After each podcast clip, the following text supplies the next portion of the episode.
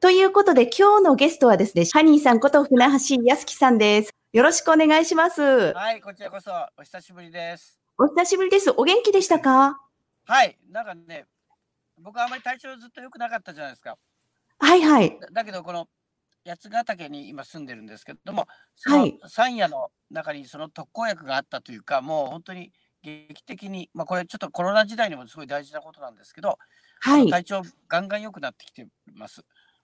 ーん。うん私確かお会いしたのが、一昨年の秋になるんですよね。1年半ぐらい前ですよね。あれね。その時もっとね、痩せてらっしゃったイメージがありましたけど、うん。だからふっくらされてまあ、。それがななぜかとかどうとかとかそれがミツバチを守っていくことと全く一緒だとか、あうん。のサンゴも何ももうみんな一緒なんだ地球もっていうのに気づけたんですよね。でそれを実行してみたら本当に良くなっていってるんですねすごく。僕もなんか病気のデパートみたいな感じだったんですね。で何をやってもそんなに効かなかったし何をこう食べたり飲んだりしても効かなかった理由も分かったしみたいな感じです。はい。あの精神面もね。あの全部ああそうかっていうのを、えーどうですか？3ヶ月ぐらい前から始めてみて劇的に変化しました、まあ、今も変化中なんですけどへえ、やっぱりこのコロナの時代に、その体調管理とか健康面とか、それこそ食べ物なんかもすごく意識される方が増えてきたと思うんですけれど。そうですね。もうとにかく大事、それがもうこれから一番寛容というか風の時代っていうのに入ってきましたけども、はい。えーまさにそうですね。いかにもこう体の中に持ってた重たいもの、うんまあ、全ていろんなことも含めて、えーうん。風ですからいかに軽やかにしなやかに舞い上がれるかっていうそれがもう、うん。なんていろんなレイヤーに分かれるんだなっていうのが分かってきたしやっぱり答えは自然の中にあったなって、まあ僕の答えかもしれないんですけどね。それを今すごい実感ししてますね。そうですか。うんなんか、やっぱりそのニューヨークも、まあ都会なんですけど、だんだん人が離れていってですね、ハニーさん来られた時っていうのはニューヨークすごい賑やかだったんですけど、はいはい賑やかですやっぱりマンハッタンから人がいなくなったりとかですね、もう劇的に変わっちゃって、ちょっと大変な状態でしたけど、やっとこの風の時代に入って、いろいろ変わってくるんじゃないですか、みんながそう。ですね。まあ本当にあのどっか一箇所にいて要するにまあお金がとか地位とか名誉とかまあ経済の取れ高がメインだった時代だったと思うんですね。ではいこれからはまあ一般的にはあの精神性とか言われてますけどもまあ自分の好きを軽やかに生きて豊かさをこう得ていくっていう時代かなって僕は思ってますんでそれにはあの体でいうとやっぱり体に入った化学物質がえいかに出せるか。で、えっとい要するにまあ血液をいかによくさ血液サラサラとか言うじゃないですか。はいはまい。あでで話はわかるけどもじゃあどうやってサラサラにしていいかっていうのは諸説ある中でまあ結局血液が汚れているとあのどんな特効薬も体に入っていかないっていうのが分かりました。それからあのあの僕は今ネガティブな言葉をやめてポジティブな言葉に変換してみました。え100日間チャレンジのはい43日目ぐらいですけど、僕が言い出しっぺで結構皆さんやってもらってるんですけど、はい。でもそれって本当に血液が汚れてるとそういうことが体しんどくなるんですよね。で、まあ、土日寝てたいみたいな感じになってそういう状態で陽気に行きましょうって言っても難しいんですよ。要するに笑えないです。僕もそのな僕落語とか漫才大好きでであの、うんまあ、ミツバチ保護で要するにまあたくさん移動して外食ばっかりしてましたよね。外食というか、まあそあのまあそういう中でやっぱりあのいろんなもんこう体に入ってきた中でそれを出すことができなかったからあのけあの笑えなくなっちゃうんですよね。面白いことが入ってこ来なくなるのはその証拠だったなと。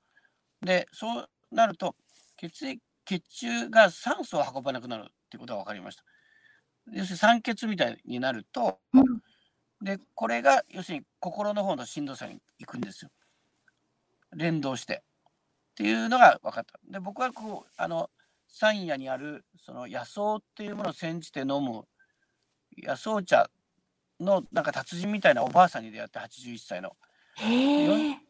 で40で末期がんで余命何日という状態からそれで回復されて、まあ、恩返しでいろいろ研究されてという方と本当にあなたギリギリだったわねって言われてましたけどでそれからそのお茶を毎日どうだろう2リッター2リッターちょっと。で飲めちゃうんですよね。水の2リッター飲むとお腹パンパンになるんですけどスースースースー入っていって。で最初おしっこにやっぱり化学の匂いがドーッと出て。で僕は排便も結構大変だったんですけどあの硬いのと毎日出なかったのは1日5回ぐらい出るんですよ、スルスル。大量に。全然力いいらないですよ。前はこう血管切れるかっていうぐらいい力まなきゃいけなかったのがもうポンって出るんですよ。ドバって。へえ、それは体内に溜まってた悪いものをどんどんどんどん出してたっていうことなんですか、そうですね。まあですね。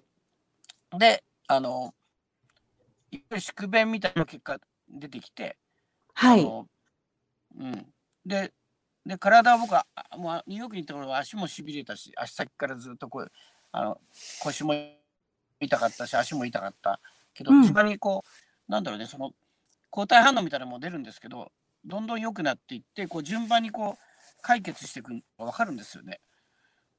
でしっかり歩けるようになったしもう冗談いっぱい言えるようになったし笑えるようになったしであれ一つリトマス試験紙みたいになってるんですよどっかで僕ばらそうと思ってたんですけど要は、はい。あのネガティブな言葉「ああ疲れた」っていうと体はご主人様が疲れたって言ってるんで疲れる方向へ行くんですよ。わかります。うん。ああだからでもうなんか俺なんかダメだとかあの痛いで痛いっていうのは良くなりたいって体が言ってるってことも分かったんです。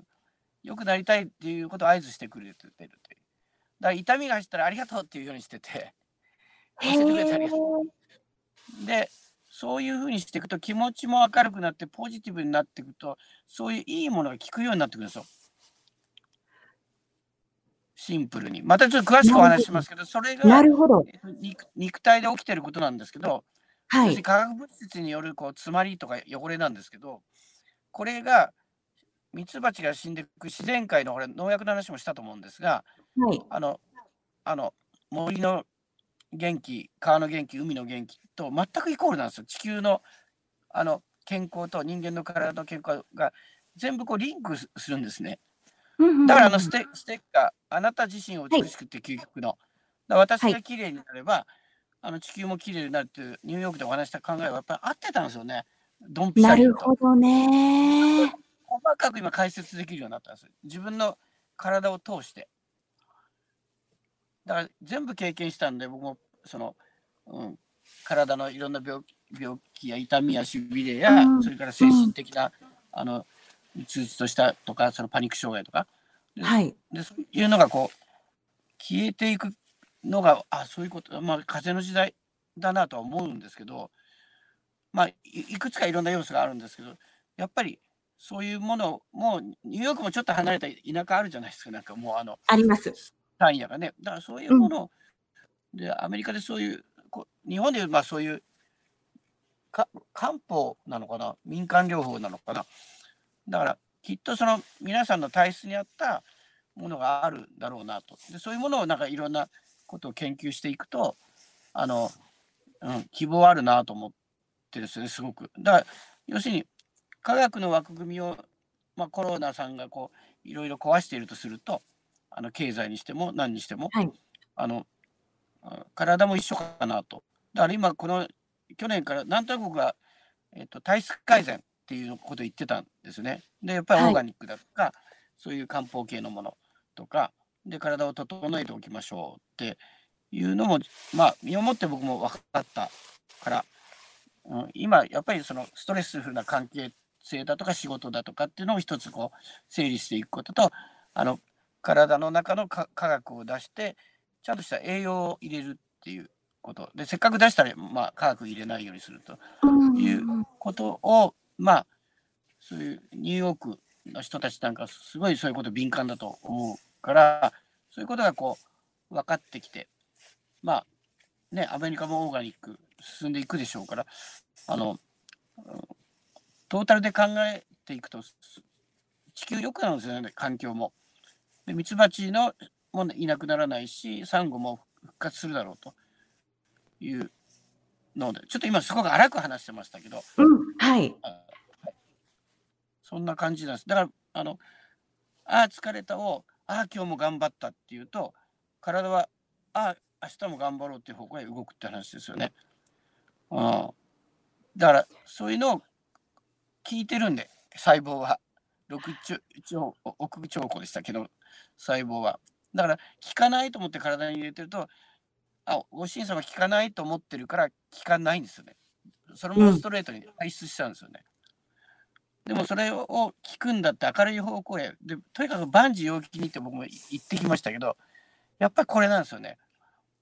とにかく面白く楽しく、えー、まあ、誠真面目なことをいかにこう話してこう伝えていくかっていうのが僕の風の時代のテーマでもあるし、うん、あのなんかこうこういうところでそういうの話させてもらえたら超ラッキーっていう感じなんですけど。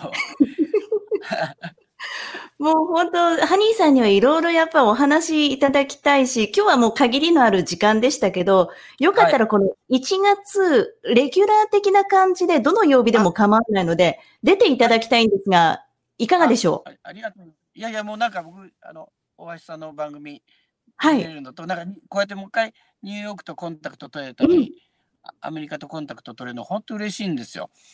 うん、でそういうのもすごいやっていきたい情報は分かったことはやっぱりあの僕の力で分かったわけじゃなくてやっぱりこう皆さんの力やもうこの天地の力で分かったことなんでもうそれをガンガンこう出してうん。いって皆さんに、ま、あのいいものを真似してもらいたいですよね。